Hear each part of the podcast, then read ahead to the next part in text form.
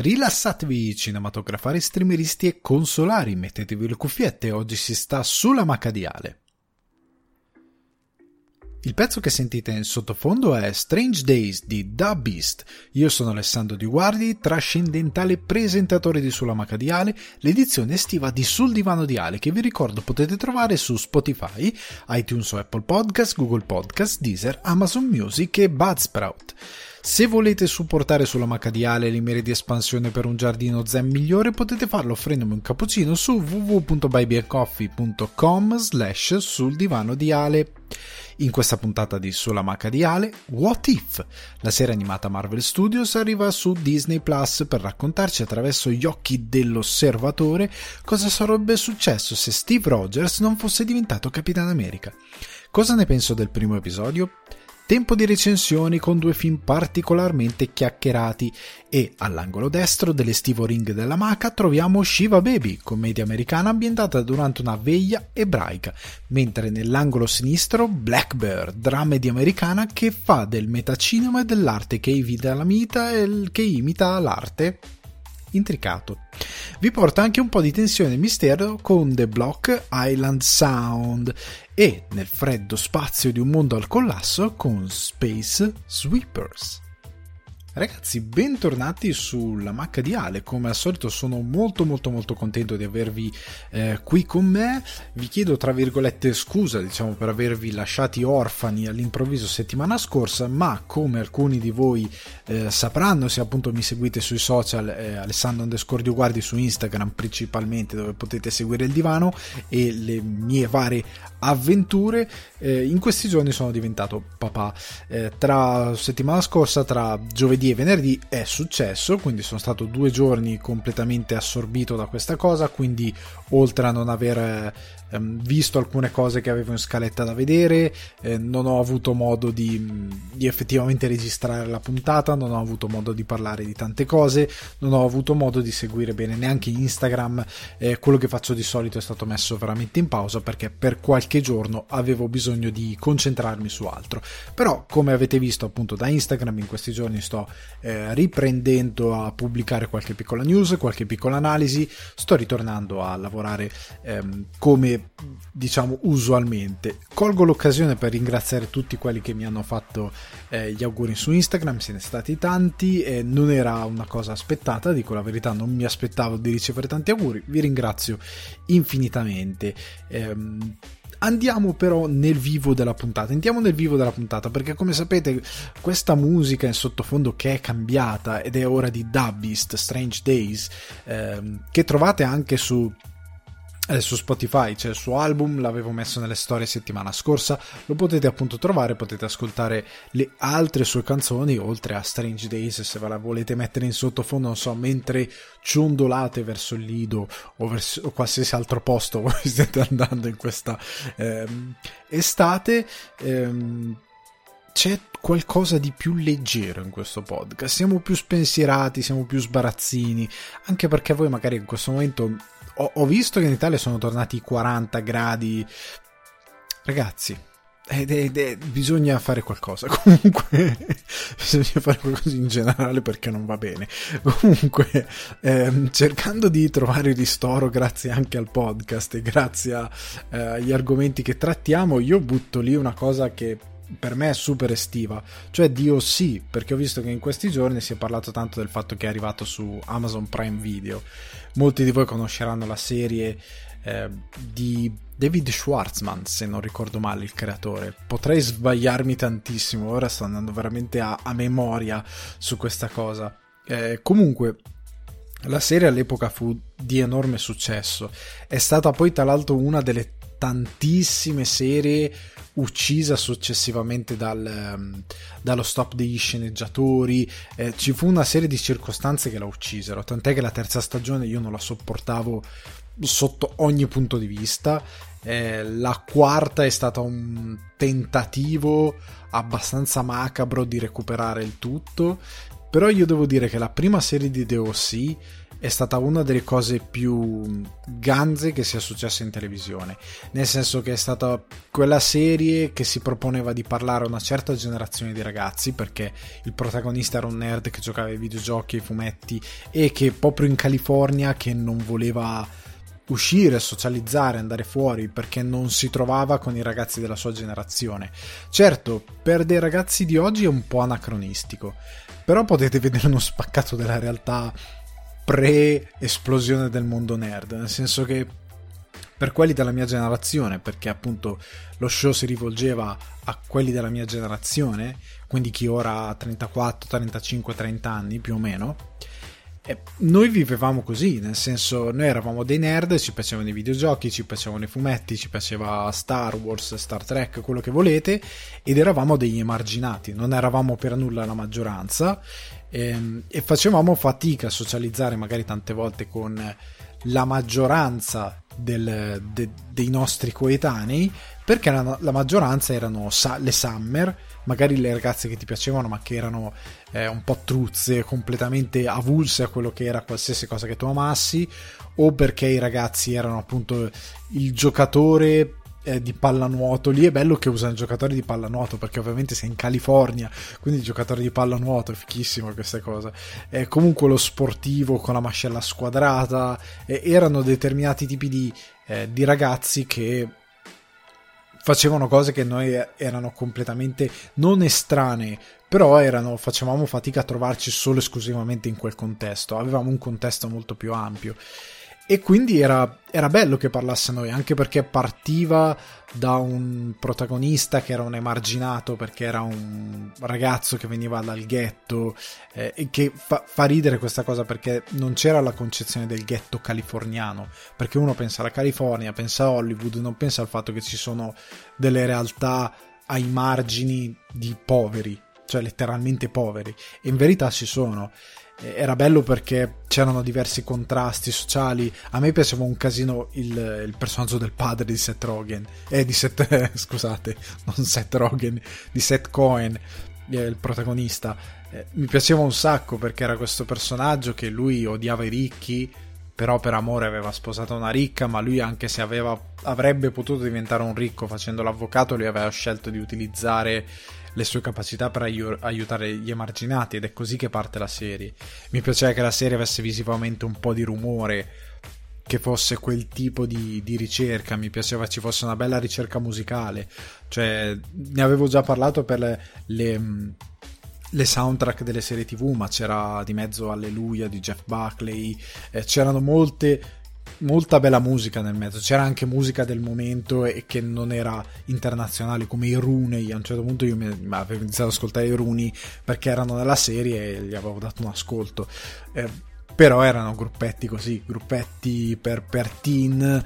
Eh, però c'era anche tanta bella musica e è su Amazon Prime Video la prima stagione io l'ho vista un numero considerevole di volte eh, perché mi piaceva proprio secondo me è proprio fatta bene a livello di costruzione di tutto. Poi andando avanti c'è anche Misha Barton che impazzisce a un certo punto, crea problemi, poi si è vista la sua carriera che fine ha fatto, che ha problemi grossi con la produzione, eh, si è andata a inimicare chiunque a Hollywood, è, è stato veramente funestata poi successivamente, che è un peccato perché aveva del potenziale enorme. La prima stagione per me continua a essere una delle cose più belle viste in televisione come serie teen cioè, proprio veramente una delle cose più belle viste in televisione. E ve la consiglio se non l'avete mai visto o, mm, o se appunto volete scoprire qualcosa di diverso, di nuovo.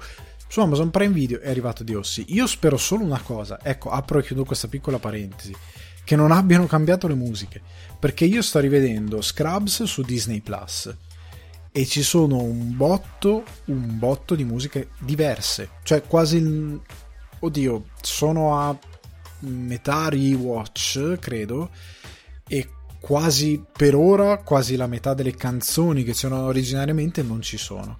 E voi direte cosa cambia? Ecco, questa è una delle cose che dovremmo capire quando si parla di streaming. Perché se diventa una questione di diritti, di passaggi di mano tra una proprietà e l'altra e quindi mancano gli accordi per poter tenere le canzoni, c'è un problema che non è solo legato a livello di memoria, nel senso che non è solo una questione, eh, ma io mi ricordavo ci fosse questa canzone di Coldplay, tipo ad esempio la famosa scena con eh, il dottor Alex Casey. Eh, di, di, interpretato da Michael J. Fox. C'è questa bella scena di lui che si lava le mani da ore tutti vo- vogliono prendersela con lui perché ha messo in dubbio la loro sicurezza. E parte questa canzone dei Coldplay che ci sta perfettamente. E in verità c'è un'altra cosa adesso. c'è un'altra canzone. Io è partita la scena, ho detto: No, che cacchio è sta cosa? Ma in molte situazioni, anche scene di pochi secondi, io avevo in mente una canzone specifica che ascolto da anni, da quando è uscito Scrubs, e non c'era più. Ehm, ripeto, non è una questione di memoria. Quando si va a fare il montaggio di una serie, quando si va a concepire una serie, come per DOC, come per Scrubs, come per molte serie con un uh, creatore molto presente, le musiche sono importantissime, soprattutto quando si va a fare il montaggio. E si vede che queste musiche che hanno messo dopo o erano il piano B iniziale in caso non avessero ottenuto ehm, i diritti, ma probabilmente no, oppure semplicemente sono delle musiche che hanno messo dopo e che hanno arrangiato nella scena, ma si capisce che tante volte la scena non, non funziona al 100%, perché queste musiche non ti danno lo stesso impatto anche a livello emotivo, perché tu vai a scegliere le, le, musiche per quello che comunica la scena, per quello che vuoi dare con la scena e non solo perché magari in quel momento i Coldplay sono famosi o come in un'altra puntata Avril Lavigne è famosa e va molto una sua canzone o sta per andare molto una sua canzone. Non è solo per quella ragione anche perché la musica si collega sempre a livello di messaggio a qualcosa che c'è in quella scena anche con un duplice impatto. Se tu la vai a togliere e metti qualcos'altro è finita cioè è come se eh, nel cinema nei film voi avete visto determinati film, siete eh, affezionati a determinata musica perché, quel, perché, c'è in quel film e magari l'avete conosciuta con quel film, avete una costruzione emotiva della scena legata a, quel, a quella musica e improvvisamente non c'è più, cioè c'è un'altra cosa. E vi crea un, un problema, cioè a livello proprio di eh, eleganza della scena, di costruzione della scena.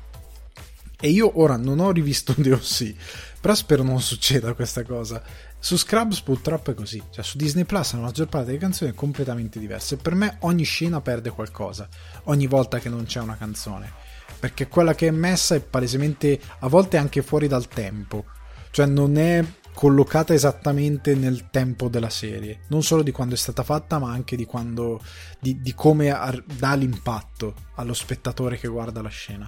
Secondo me perdi parte della voce dell'autore e dell'impatto dell'opera ed è una cosa terribile. Quindi io spero che questa cosa. Perché non, è, non si sta parlando di tipo Dawson Creek su Netflix. Non c'è la sigla che tutti conosciamo, I don't wanna way, quella che cantiamo tutti così, ok? A discapito dell'inglese. Um, non c'è quella lì, c'è la prima sigla che era stata utilizzata nei primi episodi della prima stagione, che a me piace anche, anzi è, per me è, è, meglio quella lì, eh, però sta di fatto che eh, quando si parla di un cambio di sigla per Scrubs si, cambi- si parla proprio della costruzione di un episodio, di un momento emotivo che viene a essere sostituito da qualcosa di diverso, magari di sbilanciato, che non funziona più così bene.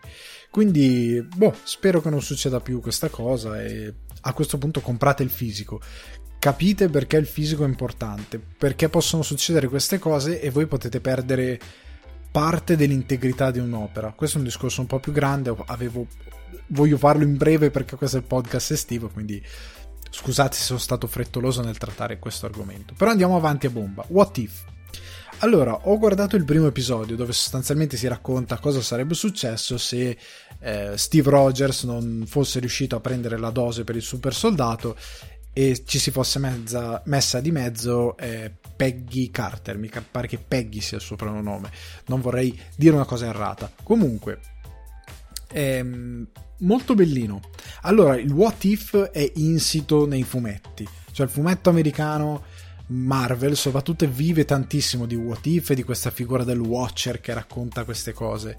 Eh, è una cosa che aspettavo, è una cosa interessante perché nel fumetto, eh, quando gli autori creano questi che sia universi paralleli come in, nella DC che c'è Terra 1, Terra 2, Terra 450, quello che è che siano universi paralleli, che siano graphic novel spostate nel tempo e quindi che possono raccontare un futuro eh, distopico o un futuro possibile legato a un personaggio o quant'altro, o che sia un what if, è sempre molto interessante perché tu vai a vedere come gli autori eh, vanno a riraccontare quei personaggi tenendo più o meno un archetipo ma cambiando eh, molte componenti emotive e molte piccole ehm, molte piccole parti della storia che vanno diametralmente a creare un futuro diverso è una cosa molto interessante. A me piace molto. Ad esempio, c'era stata la serie House of eh, M anni fa, si parla di più di dieci anni fa, dove Spider-Man era incredibilmente protagonista, dove tutti sapevano che lui era Peter Parker, dove lui aveva sviluppato i suoi poteri al punto tale da aver da aver trasformato il senso di ragno in una sorta di preveggenza. Quindi lui riusciva a vedere fino a un certo limite nel futuro, proprio letteralmente, perché aveva sviluppato, aveva lavorato e allenato i suoi poteri e poteva fare determinate cose. I what if sono interessanti. Questo mi è piaciuto, è molto divertente di intrattenimento. I doppiatori non sono quelli originali. Steve Rogers, ho visto che non è Steve Rogers. Stato, ci sono stati molti recasting ed è vagamente estraniante perché la faccia è la sua, sostanzialmente, ma la voce non lo è. Non so negli altri episodi quanto recasting c'è stato, ma in questo primo episodio qualche voce è diversa. Eh, sta di fatto che io... Eh, cioè, questo what if ti dimostra una cosa. Siamo degli idioti, nel senso che... Eh, abbiamo questa brutta abitudine di relegare l'animazione a un intrattenimento minore e non lo consideriamo mai come un genere primario che può servire a raccontare una storia. L'animazione in questo caso è fondamentale, cioè se Marvel e DC lo fa già, anche se poco, cioè non poco, lo fa tanto ma lo fa male, eh, però se si investisse di più nello sviluppare l'animazione, e non credendola solo come qualcosa per bambini, secondo me si potrebbe far bene a tante opere. Cioè, guardate Spider-Man, qual è la miglior trasposizione cinematografica di Spider-Man oggi? Spider-Man un nuovo universo. Quella di Raimi è andata in secondo piano. Perché? Perché Spider-Man ha una fantasia talmente incredibile, ha delle forme di, di espressione talmente incredibili, talmente sopra le righe, e che talvolta il live action deve eh, smorzare e scendere a compromessi per poter creare delle diverse, eh, delle diverse situazioni che rendano il personaggio credibile, che a questo punto l'animazione diventa la miglior formula. E tu quando vedi, io son, l'ho visto due volte al cinema Spider-Man Un nuovo universo, è l'unico film di una licenza Marvel degli ultimi dieci anni, credo, di aver visto più di una volta al cinema. E ho visto anche a casa diverse volte. Perché funziona? Funziona tanto, ti dà occasione di raccontare cose, cioè Spider-Pork al cinema sarebbe orrendo, non Spider-Pork, eh, anche se lui si chiama Peter Porker nel fumetto, comunque, eh, lui, no, credo sia proprio Spider-Pork, comunque, eh, al cinema in live action sarebbe orribile probabilmente. Cioè lo potresti fare cartunesco tipo Space Jam, non in CGI, ma cartunesco tipo Space Jam o chi ha incassato Roger Rabbit che interagisce con Tom Holland. Però dovresti anche ripiallare con l'universo, perché l'universo di, di questi Spider-Man eh, nuovi della Marvel insieme a Sony hanno il problema di non credere molto nel personaggio e di doversi amalgamare con tutto il resto della Marvel crediamo nei cartoni animati. Io credo che tante volte ci sono delle storie talmente complesse che sarebbe meglio fare un bel cartone animato. Superman sarebbe meglio farlo in cartone animato. Con tanti soldi, con un'animazione studiata, anche perché a livello eh, ora magari dico qualcosa un po' più artistico, forse, però a livello di appunto artistico, a livello visivo, Spider-Man un uomo diverso è bellissimo perché è bello proprio visivamente, cioè puoi fare delle cose di messa in scena e di effetto visivo a, a, livello proprio artistico, di luci, di colori, che non puoi fare con live action. La stessa cosa potresti fare con Superman, la stessa cosa potresti fare questo What If, a me è piaciuto più che altro per l'estetica che per la storia in sé per sé. La storia in sé per sé è carina, è molto ben fatta per quello che deve offrire di intrattenimento, fa il suo dovere. Mi è piaciuta. Però quello che mi ha sorpreso è stata l'idea dell'animazione, l'idea di dire cavolo, ma quanto si potrebbe fare con l'animazione per questi personaggi? Quanto si potrebbe eh, davvero espandere e rendere molto credibile eh, certe scelte, certe scene? Quanto bene si potrebbe fare con l'animazione se la prendessimo davvero sul serio? È questo che io mi chiedo, perché secondo me si potrebbe una, si potrebbero sviluppare una serie di storie, una serie di eh, Old Man Logan, eh, si potrebbero sviluppare ma anche House of, of, Mouse, Civil War per come è stato fatto nei fumetti, anche Jupiter's Legacy, piuttosto che fare quella seriaccia televisiva che è stata fatta. Non era meglio, ora uscendo anche dal territorio Marvel, non era meglio fare un bel cartone animato? Facevi una bella serie animata, non avevi problemi di messa in scena, di budget, di tra... capisco che va di moda ora il live action, ma piegati all'idea che potresti fare una bella animazione investendo bene su uno studio che ti può fare una serie, io avrei preferito una serie animata con 12 episodi più aderente al fumetto, così non hai questo cavolo di problema di dover cambiare 2000 cose per cercare una diversa quadratura che funzioni con live action per poi fallire perché non funziona comunque e anzi peggiora l'opera originale e fai una bella animazione però fatta bene non come Invincible perché Invincible a me ha divertito però a livello di animazione è abbastanza orrendo. Cioè c'è da dire che è veramente poco curato. Una cosa bella curata dove ci investi perché tanto per investire nel live action, tanto vale investire nell'animazione. Io dico questo. Ok. Comunque, What If per ora sono molto contento. Partiamo di recensioni. Shiva Baby. Shiva Baby lo trovate su Mubi, è distribuito da Mubi, regia di Emma Seligman, che ha scritto anche la sceneggiatura, cast eh, Rachel Seno, o Sennot, eh, Danny De Ferrari, Fred Melam, Melamed, stamattina non riesco a pronunciare i nomi, Polly Draper, Molly Gordon. Allora, la trama è appunto questa ragazza che eh, deve andare a questa Shiva, questa veglia, diciamo, eh, funebre eh, di stampo ebraico, lì troverà i genitori eh, che ovviamente la trattano male perché lei eh, non la trattano male però lei è un po' la classica pecora nera. Non, eh, non, sta studiando non sta cercando un percorso di carriera. Lei è una che vorrebbe essere molto alternativa in tutto quello che fa super progressista ma in verità non sa dove sta andando. Sta frequentando un uomo eh, che però è sposato ha un bambino e lei se lo ritrova a questa veglia ha una ex ragazza eh, che ritrova sempre questa veglia con cui non ha concluso bene il rapporto e che è un po' gelosa e che mh, mm, sostanzialmente eh, con cui ha uno screzio perché in verità c'è ancora qualcosa e a questa Shiva, a questa eh, veglia si va a sviluppare tutta questa situazione. È il classico canovaccio di personaggio che ha diverse situazioni che costretto a stare in un posto va a svegliare diverse idiosincrasie, va ad affrontare i propri problemi e va ad affrontare il classico problema della famiglia che eh, ti tratta male perché sei una pecora nera. È un classico del, della commedia, perché il film sostanzialmente è dichiaratamente, per come viene presentato, ma soprattutto per come è scritto e impostato a livello di canovaccio, una commedia. Cosa fa però questa Emma eh, Seligman di interessante che l'ha reso ben accolto dalla critica e ben celebrato, cosa io, sulla quale sono relativamente d'accordo. Allora, anticipo che il film, se vi piace, è giusto. cioè, ecco così.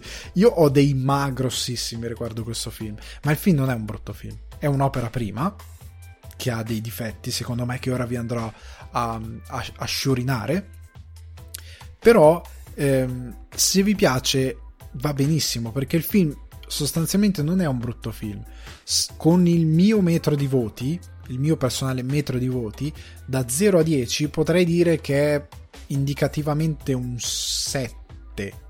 Indicativamente, cioè è un buon film, ok? Per come la vedo io. E ora vi spiego perché.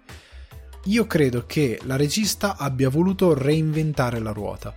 Cosa intendo per questa cosa? Come ho appena detto, il canovaccio è molto comune. Nel senso, è un canovaccio che si è visto, personaggio con diverse idiosincrasie, eh, con eh, problemi nel crescere, perché è un personaggio non adulto ma che sta crescendo, con situazioni, eh, classica situazione spinosa che si porta, che si trova in, questa, in questo spazio dal quale non può eh, uscire, diciamo, e che le esploderà in faccia. Eh, commedia di equivoci, perché ci sono anche alcuni equivoci che si scatenano durante tutta questa cosa in modo accidentale.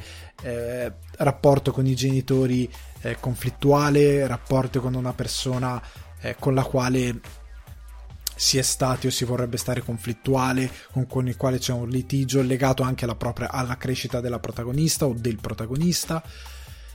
Il canovaccio è quello, è abusatissimo, però come dico sempre non conta tanto cosa vuoi raccontare, ma il come. E il come che la, la regista sceglie è appunto quello di reinventare la ruota, ovvero in alcune situazioni lei vorrebbe dare il senso di eh, letteralmente di disagio, il senso di oppressione. Alcune situazioni in cui i genitori cominciano a, a stare addosso alla ragazza e um, a farle duemila domande, a trattarla come se fosse ancora una ragazzina, perché esiste questa cosa per la quale tu sei ormai nei tuoi eh, 24-25 anni, hai attorno a te una famiglia che ti tratta come se fossi un bambino scemo del quale ti va curato. Ah, ma cosa fai della tua vita? Ah, ma qual è la tua carriera? Ah, ma gli studi?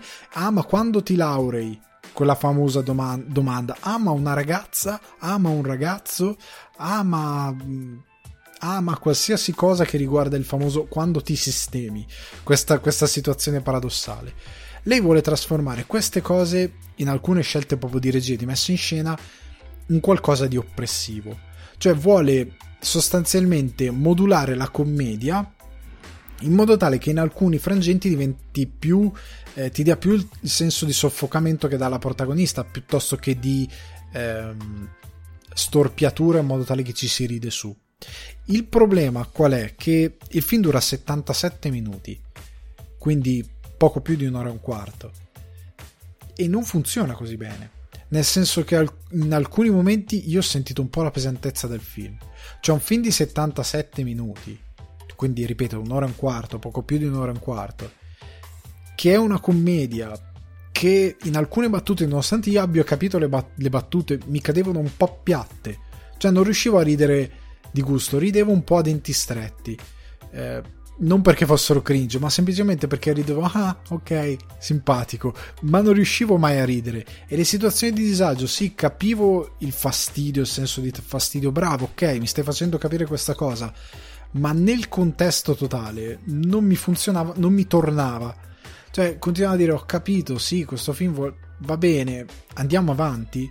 Cioè, io credo che quando tu vai a scegliere una poetica per il tuo film, devi scegliere una poetica, non puoi stare con, ehm, con un piede in due scarpe, cioè devi scegliere se per seguire la commedia e contaminarla con determinate cose e contaminarla dall'inizio alla fine, o devi scegliere se fare la classica commedia e sorprendere tutti con le scelte di regia o con una brillante sceneggiatura. Il problema è anche questo, la sceneggiatura non è così brillante. Ripeto, alcune battute cadono un po' piatte, le situazioni sono tutte super rivedibili. L'unica cosa che fa il film è girarla in modo contemporaneo, nel senso che la protagonista è bisessuale, nel senso che quello che lei vuole fare è lavorare con i diritti eh, del, del, delle persone LGBT una cosa super fumosa, quindi è un po' una critica anche, secondo me, a questi personaggi che vogliono cambiare il mondo ma non sanno bene cosa stanno facendo e anche sì, il personaggio viene un po' coccolato tra virgolette nel senso che è in crisi perché non sa cosa fare. Ehm, esplora molto, in modo molto interessante alcuni contrasti tra alcuni personaggi. Mi, mi, piace da quel punto di vista, ma non è così. Non ha nulla di originale davvero. E questa scelta che viene fatta, appunto, non è seguita fino in fondo. Per me non ha avuto il coraggio di seguire la cosa fino in fondo o semplicemente non si è davvero inventata qualcosa di così forte da funzionare bene. Cioè io la vedo questo film, essendo un'opera prima, come un'opera gener- una prova generale della sua poetica. Questa regista, Emma eh, Seligman, è indiscutibilmente una brava regista, secondo me. però deve trovare la sua voce. Con questo film non ha trovato la sua voce. Cioè il fatto che il poster di Shiva Baby sono andate a cercare è più bello del film, nel senso che è molto più ammiccante rispetto a quello che poi c'è davvero nel film.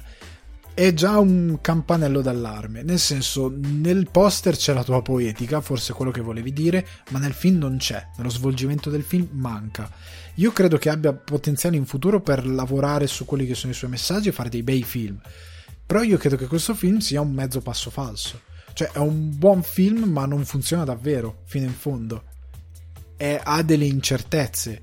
77 minuti non li, non li regge tutti. Cioè, ne regge un po', fai un po' fatica verso la fine.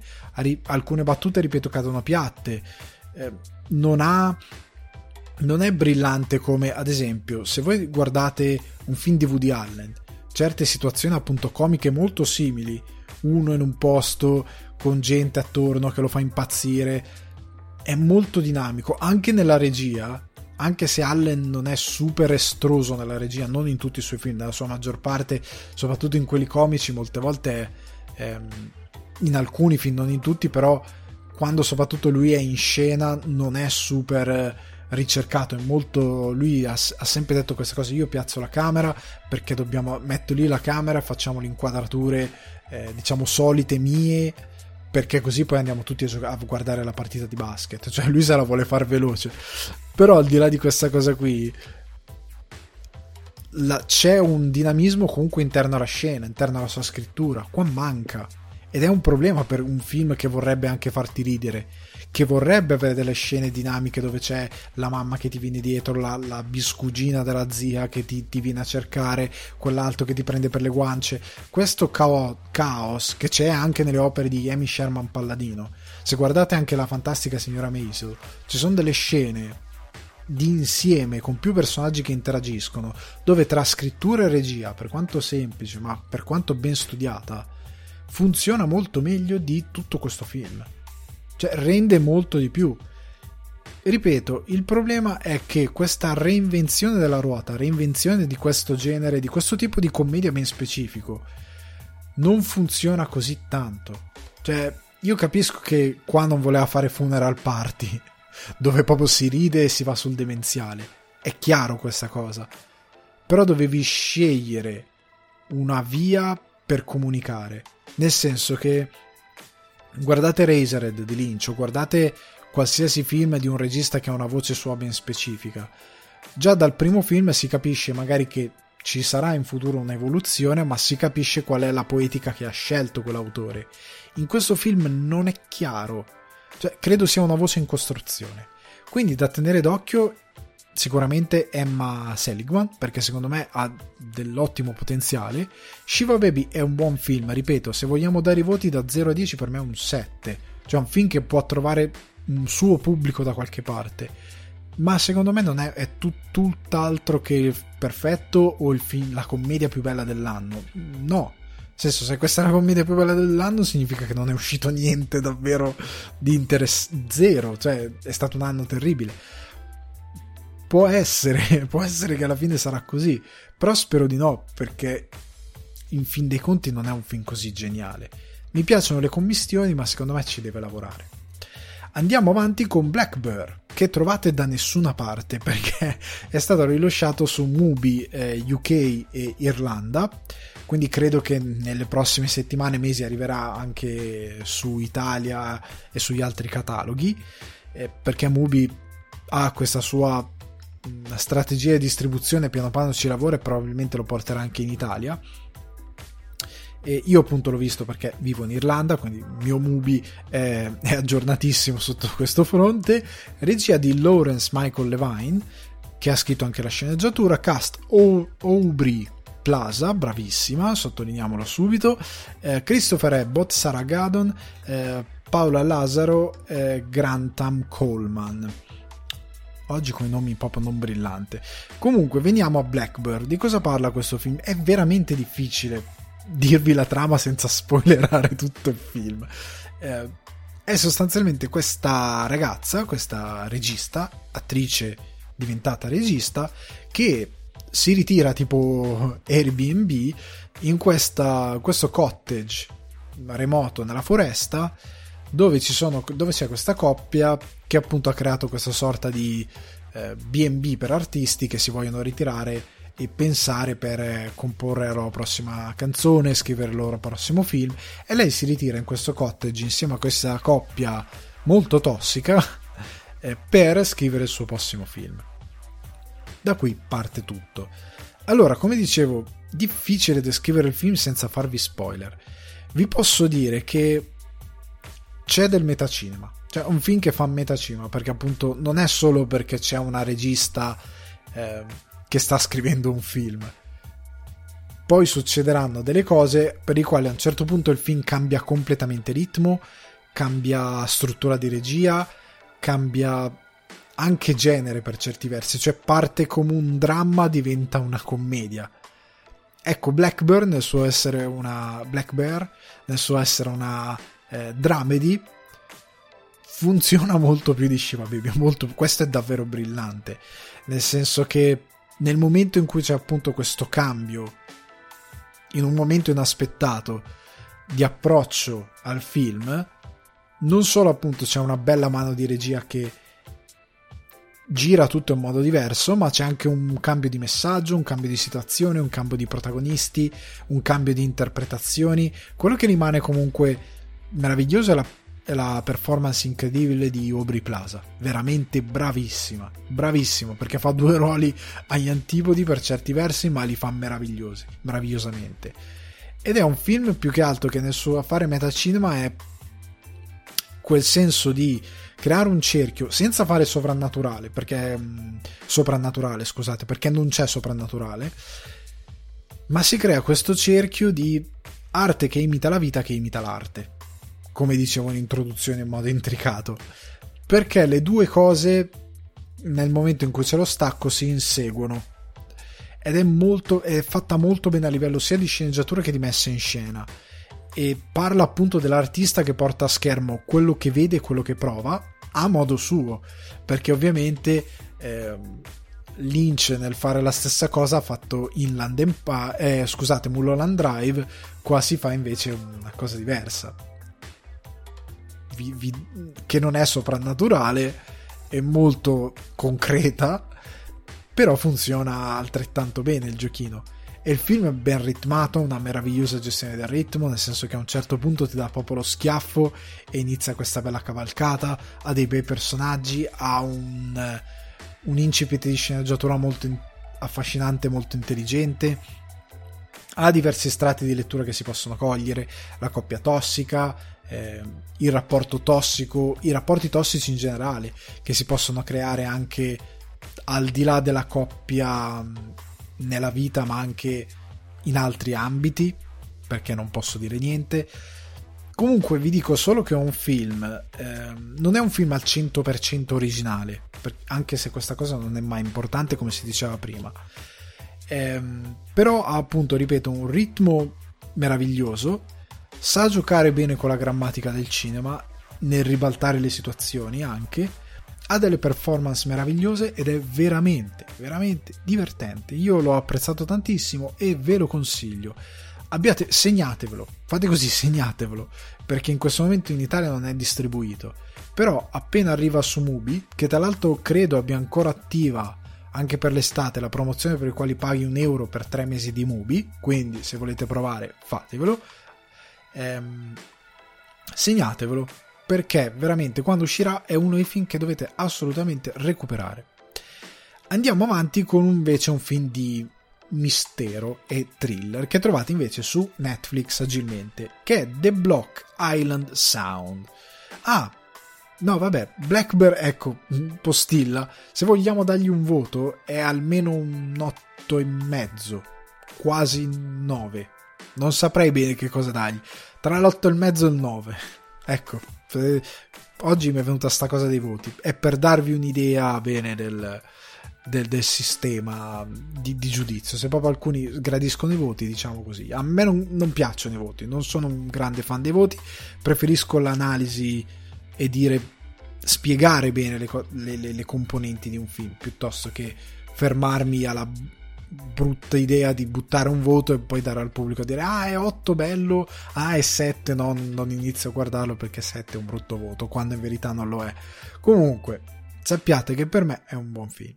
Dicevamo The Block Island Sound, che trovate invece su Netflix, regia dei McManus Brother, che scrivono anche la sceneggiatura, o Brothers, per rendere giustamente omaggio all'inglese, o giustizia in inglese, cast eh, Chris, Chris Sheffield, eh, Sheffield eh, Michele McManus, eh, Neville Archibald, eh, Ryan O'Flanagan, Matilda Lawler, Jim Cummings. Allora, la storia è, si ambienta tutto in questa Block Island, che esiste davvero, che sostanzialmente vede protagonista questa famiglia ehm, di pescatori eh, nella quale a un certo punto iniziano a, succedere delle cose strane, il, pa- il capofamiglia, il padre, inizia ad andare spesso in, eh, a questi diciamo, attacchi di sonnambulismo, inizia ad andare spesso in questi ehm, momenti di trance, eh, inizia ad essere più presente eh, e il figlio se ne preoccupa molto, mentre la figlia viene chiamata, che è una biologa marina, se non mi ricordo male, viene chiamata per investigare il fatto che periodicamente una quantità enorme di pesci morti si riversa sulle rive di questa Block Island. Da qui parte la storia perché c'è qualcosa che succede in questa Block Island che causa questa serie di cose. Ora, il film è una sorta di horror thriller paranormale eh, e secondo me c- cerca di giocare con la scala dell'universo, i pesci morti sulla spiaggia e quello che succede ai protagonisti. Ed è interessante questa connessione. Peccato che questa connessione che vi dico io nel film arriva praticamente a essere palese verso la fine, se non proprio alla fine. Non è uno spoiler, eh, sia chiaro. Però tutto questo credo che non funzioni, perché il film non riesce davvero a costruire nulla di orrorifico o comunque di tensione. Cioè io ho visto il film dom- domandandomi sì cosa succede, ma ero più che altro innervosito e distratto dalla tendenza che ha il film a non dare mai davvero ansia e non dare mai davvero allo spettatore idea di cosa si sta parlando. Cioè il film non ti mette in chiaro di cosa si sta parlando. Se, se voi guardate Science, è chiaro che di mezzo ci sono gli alieni. Se voi guardate, guardate un altro film, è chiaro che di mezzo ci sono gli spettri. Se voi guardate La Cosa o tanti altri film, è chiaro che di mezzo c'è un mostro, un'entità o qualcosa. Se voi guardate The Void, è chiaro che siamo nel regno del Lovecraftiano. In questo film non è chiaro mai cosa sta succedendo, c'è un mistero. C'è un mistero che però non ti dà niente neanche divisivo al quale aggrapparti per dire ok questa cosa cioè non c'è mai quello schiaffo quella scena che ti dà un, un pizzicotto alla curiosità per sorprenderti per prenderti alle spalle per darti qualcosa che ti accenda la curiosità o che ti mette in ansia. Il film è blandissimo sotto questo punto di vista. Cioè le uniche cose che ci sono che dovrebbero creare tensione non sono davvero tali cioè non riescono davvero a darti questo senso di ok, ok, sta, questa cosa è, è, è strana, ok, questa cosa voglio capire, non ti accende mai davvero la curiosità. Perché il problema qual è? Che il plot point e tutta la trama è talmente semplice, ridotta a un'unica sola cosa, che quell'unica sola cosa che regge il film deve essere il mistero finale ma tutta la costruzione fino al mistero finale è piuttosto noiosa per quanto mi riguarda, proprio per questa mancanza di tensione, perché non c'è mistero, perché vedi anche i personaggi a un certo punto sono irritanti. Non per tanto quello che fanno, ma per come sono descritti e come si comportano senza senso. Cioè, anche i rapporti tra di loro sono veramente buttati nella mischia. Ehm, perché l'ironia del plot point finale, che arriva con uno spiegone orrendo, perché visivamente il film non riesce a darti nulla neanche da quel punto di vista per farti capire cosa succede. Cioè deve, vo- deve esserci una voce fuori campo che è una parte di dialogo interna del film che ritorna e deve essere rimontata nel film perché altrimenti tu non capisci cosa succede perché il film è mal raccontato secondo me per certi versi che ti fa capire questa ironia finale. ma quando scopri la, la cosa finale non ci rimane bene secondo me. Dici, ok, capisco l'ironia che volevi creare anche in base a quello che fanno gli esseri umani rispetto alla natura, rispetto a tante cose, però mi hai preso in giro perché per tutto il film sembra tu cercassi di vendermi qualcosa di interessante. Per quanto riguarda i protagonisti, perché li definisco irritanti? Perché c'è un, il personaggio principale che arriva e viene presentato come un, sostanzialmente una persona veramente coi piedi per terra, nel senso di eh, umile, che si preoccupa del padre, eh, con la testa sulle spalle, eh, lontano dai complottisti perché ha un amico complottista fissato con cose sopra- paranormali e soprannaturali e lui gli dà del cretino in continuazione. Ok? Quindi quella, quella scena mi dà idea di chi sia questo protagonista. Scena dopo, che conosciamo la sorella biologa che sta venendo a, eh, sull'isola, lo insulta, gli dice che è un, uno con un caratteraccio, racconta che quando eh, la madre ha avuto un certo problema, lui ha negato tutto, è andato contro i dottori, voleva far causa a tutti. Poi andando avanti nel film scopriamo che lui ha queste teorie sempre più complottiste. Però quando va dall'amico complottista gli dà del cretino e di, no- di nuovo torna uno molto razionale. È un personaggio bipolare. ma non perché in te è una cosa interna al film, perché è scritto male. Cioè il personaggio cambia idea in continuo, non si capisce se è uno razionale o no. È una cosa che mi ha infastidito t- tremendamente, l'ho trovato veramente stupida. Il rapporto tra di loro è inesistente. Anche il modo in cui eh, la protagonista ha un inter- una sorta di interesse amoroso che viene infilato nella trama veramente col burro e con tanta spinta alle spalle di questo elemento è veramente buttato lì nel mezzo.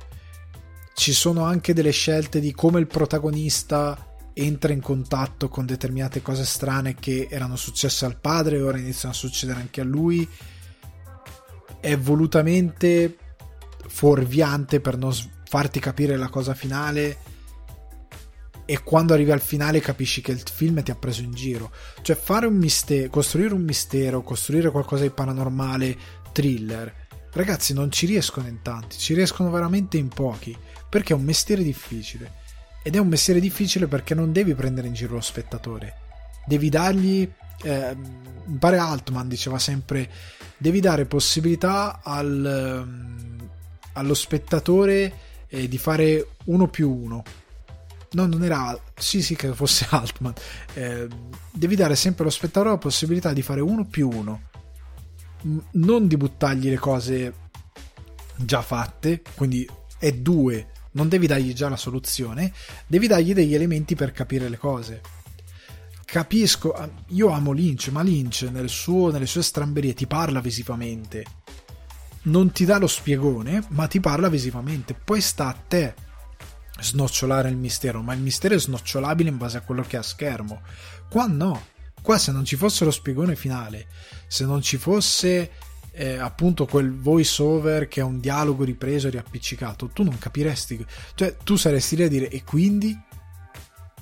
Perché il film visivamente non ti parla.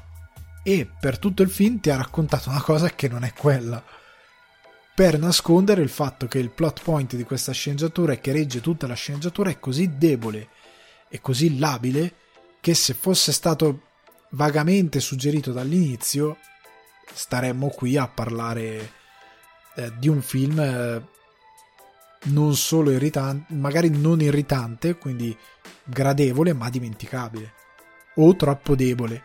Questo film è comunque troppo debole io non ho capito bene. Ho trovato delle recensioni positive, tutte di piccole testate di genere. Non ho trovato grosse testate che hanno dato attenzione a questo film. Ho trovato piccole testate di genere che probabilmente tendono a dare parere positivo a qualsiasi cosa, che sia di genere vagamente eh, passabile. Io non sono d'accordo per nulla. Cioè, trovo che sia un film irritante perché ti prendi in giro e ti prendi in giro in modo stupido e quando arrivi al finale ci rimani troppo male per come ti viene servito lo spiegone che dura pochi secondi ma è uno spiegone e ti lascia con niente Cioè, tu hai perso quasi due ore per scoprire, un'ora e quaranta circa, per scoprire una cosa che non è così interessante, non è così affascinante. E ti ha annoiato sostanzialmente perché il mistero non è, non è così ben costruito.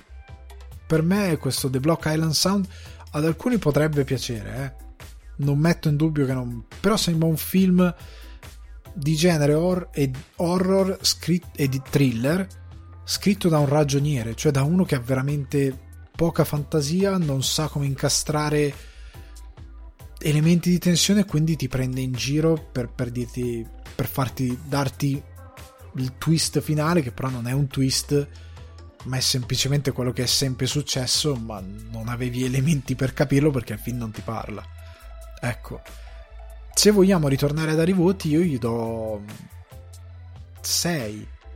6 nella misura in cui non è mal girato, non è mal messo in scena, ha degli attorucoli che ogni tanto abbaiono un pochettino però il film nella costruzione della tensione e quant'altro in alcune parti è sufficiente in alcune parti è, non è sufficiente. Nel tutto si bilancia. In più una sceneggiatura che non è veramente onesta con lo spettatore non fa il suo dovere. Andiamo però avanti con il cinema d'estate. Per il cinema d'estate vi consiglio un film un po' borderline. Cioè potrebbe, potrebbe divertirvi come potrebbe, potrebbe darvi un po' fastidio che è Space Sweepers e trovate su Netflix ed è un film sudcoreano di Sung Hee-ho, Sung Hee-jo, scusate. Io so, come sapete io non sono coreano e quindi non, non ho dimestichezza, eh, è colpa mia ovviamente perché dovrei imparare tutti i nomi come si imparano quelli inglesi, francesi, eh, bisognerebbe imparare anche quelli asiatici, quindi vi chiedo scusa per la eh, pronuncia sbagliata di Sung Hee-jo che comunque è regista e sceneggiatore di questo Space Sweepers, che è un film ambientato nel 2094, se non mi ricordo male, in questo futuro dove la Terra ormai è mm, inospitabile perché è quasi tutta desertica e c'è questa compagnia che ha creato questo Eden fuori in orbita dove sostanzialmente c'è una selezionata eh, quantità di esseri umani, non ci sono tutti perché sono degli infami, e ehm, c'è questa crew di Space Sweepers, ovvero di questi sostanzialmente eh, raccolgono eh, spazzatura spaziale, ok, e la rivendono, che rimangono incastrati nel, ehm, con questa ragazzina che viene cer- ricercata da questa compagnia che domina sulla Terra e che sembra essere un'arma di distruzione di massa. E da qui parte la storia. Allora, la trama è molto semplice, come si dice sempre non è importante che sia sempre complessa, il canovaccio può essere semplice, è interessante come evolvi le cose, come racconti le cose. Allora, come descrivere il film? Il film è una sorta di... Eh, se seguite molto gli anime ci troverete qualcosa da tipico del racconto anime giapponese o comunque del sopra le righe di stampo asiatico cioè in alcune cose è cartunesco, volutamente, perché vuole essere una storia d'avventura. Ecco, non prendetelo come un film serio, cioè non prendetelo tipo Elysium, ecco che magari la storia potrebbe dare dei richiami a quella cosa lì.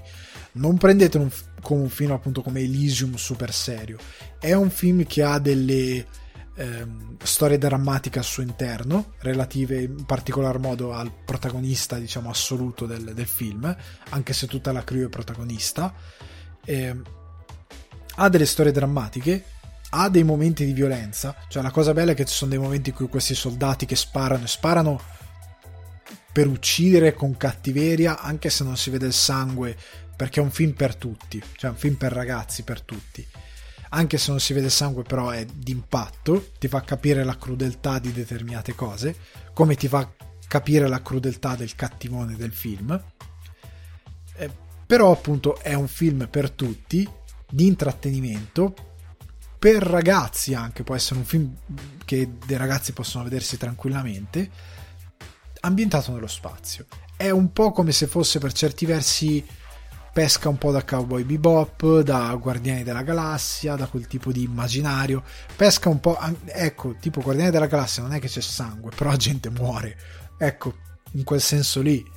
Ehm, sta di fatto che il film, mescolando un po' appunto roba tipo cowboy bebop, roba molto anime style e roba un po' più nostra occidentale, però con una narrativa chiaramente di stampo asiatico, anche nel, nel modo in cui porta il dramma a determinate situazioni, secondo me è di buon intrattenimento. Cioè è un film che anche a livello di VFX è ben gestito.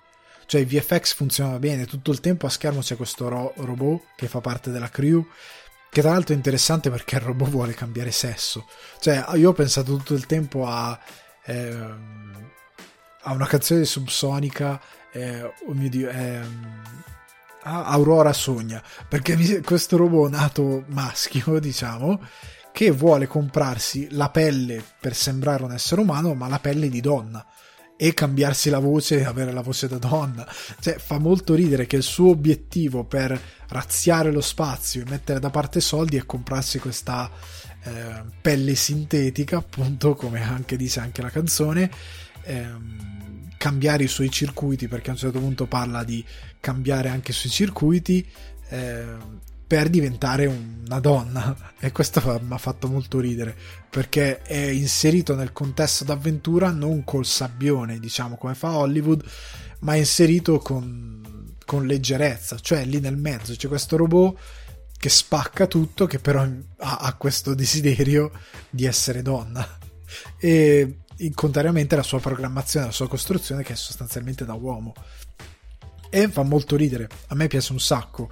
E funziona anche molto il Rabu come personaggio un po' di, eh, all'interno della crew, funziona i membri della crew, eh, sono eh, diciamo descritti molto alla, alla larga, tranne il protagonista assoluto che è un po' più approfondito, però sono sono simpatici, funzionano per quello che devono fare in questo film d'avventura. E, ripeto, ha una bella gestione di VFX, non me lo aspettavo. Sono molte volte in media sono fatti meglio di molto cinema di intrattenimento che vediamo a Hollywood. Cioè, non perché siano sempre 100% credibili, però appunto in media non cercano mai il super effettone eccessivo che magari rispetto al budget non possono portare a compimento e che ti dà l'idea di posticcio. Paradossalmente nel film le scene posticce sono quelle dove non servivano VFX, ma magari dove serviva semplicemente un'inquadratura un attimino studiata meglio, una fotografia studiata meglio per rendere credibile quella breve scena di pochi secondi. Perché sono scene di pochi secondi, perché poi appunto, ripeto, paradossalmente le scene nello spazio, tutte le scene ehm, anche sulla terra, nei mercati dove loro vanno a fare determinate cose, funzionano bene, cioè sono fatte bene, sono credibili. È incredibile questa cosa, le scene più difficili sono credibili, quelle magari un po' più facili eh, da realizzare e che durano magari pochi secondi sono un po' più posticce. Però il film mi ha intrattenuto, devo dire la verità, per quanto banale possa essere la trama, è un film appunto defaticante e sti- perfetto per l'estate perché te lo metti lì, te lo guardi, ti diverti, ti ti ci mangi, non lo so, una carbonara, una pizza, una birra, ti metti lì, te lo guardi, ti intrattiene. Poi mi piace molto una cosa, che essendo questo futuro nello spazio, il cast è, riflette il fatto che non sono tutti coreani. Cioè, sono, i protagonisti sono coreani, ma alcuni personaggi sono francesi eh, il cattivo è americano, se non ricordo male. Eh, molti altri personaggi sono americani o inglesi. Quindi hanno preso attori di ogni nazionalità e li hanno messi dentro questo film.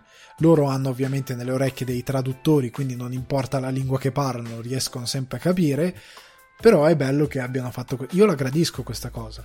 Dà un po' di profondità a questo universo e non hai neanche la cosa che magari quello parla francese ed è doppiato in coreano, cioè quello parla francese e parla francese.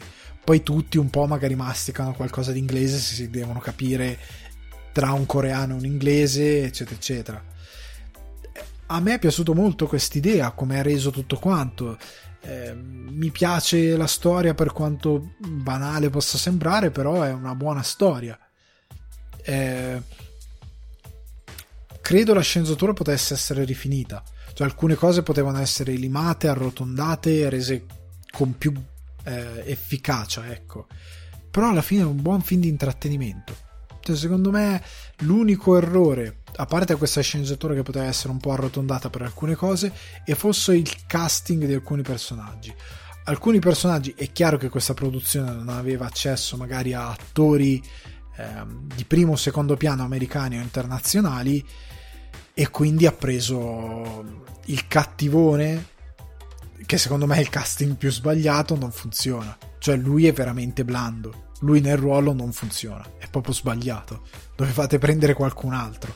Magari funziona a livello di impostazione della voce, magari loro avevano in mente il classico cattivone con gli occhialetti tipo, tipo anime.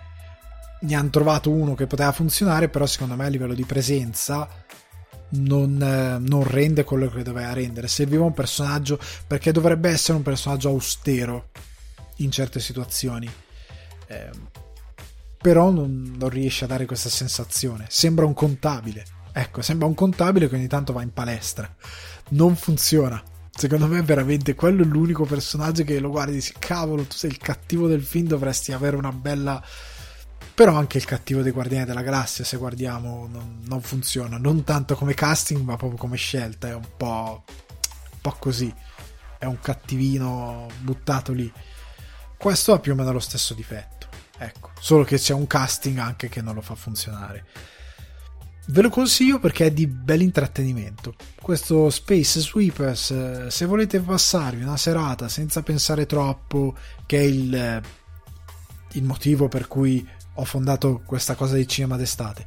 Non volete pensare troppo, volete passarvi un paio d'ore ehm, di puro intrattenimento, senza anche che l'intrattenimento vi prenda a pugni il cervello cioè senza una roba becera e stupida al 100%, eh, Space Sweepers è un bel film d'avventura.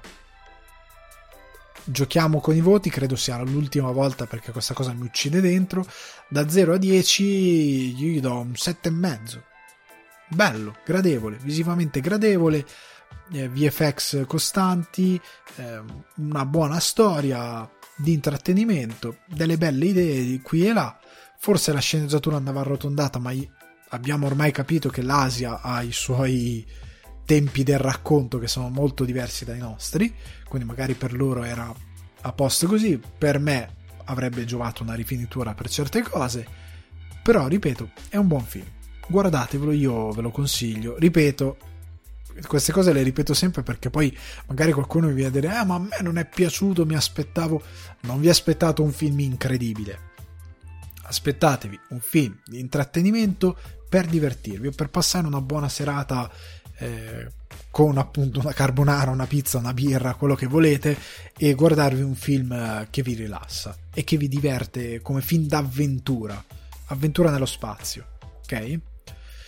Perfetto ragazzi, allora io vi saluto, si conclude anche questa puntata di sulla macca di Ale, la versione estiva di Sul divano di Ale Intanto mi è morta la voce all'improvviso. Vi ricordo che il podcast lo trovate su Spotify, iTunes, Apple Podcast, Google Podcast, Deezer, Amazon Music e Budsprout. Se volete supportare il podcast, www.buymeacoffee.com slash sul divano di Ale, che vi ricordo non essere un servizio ad abbonamento, quindi non è un Patreon, è semplicemente un'offerta, proprio come al bar. Passate, mi offrite un cappuccino, lasciate un saluto e ci si vede quando ci si vede. Ragazzi, mi raccomando, fate i bravi, godetevi l'estate, nuotate, mangiate la granita. Se andate in Sicilia mangiate la granita, ma andate a prendere le parti di Catania, quelle parti lì. Non prendete la granita con la ghiaccio brutta. Fate i bravi. Ciao.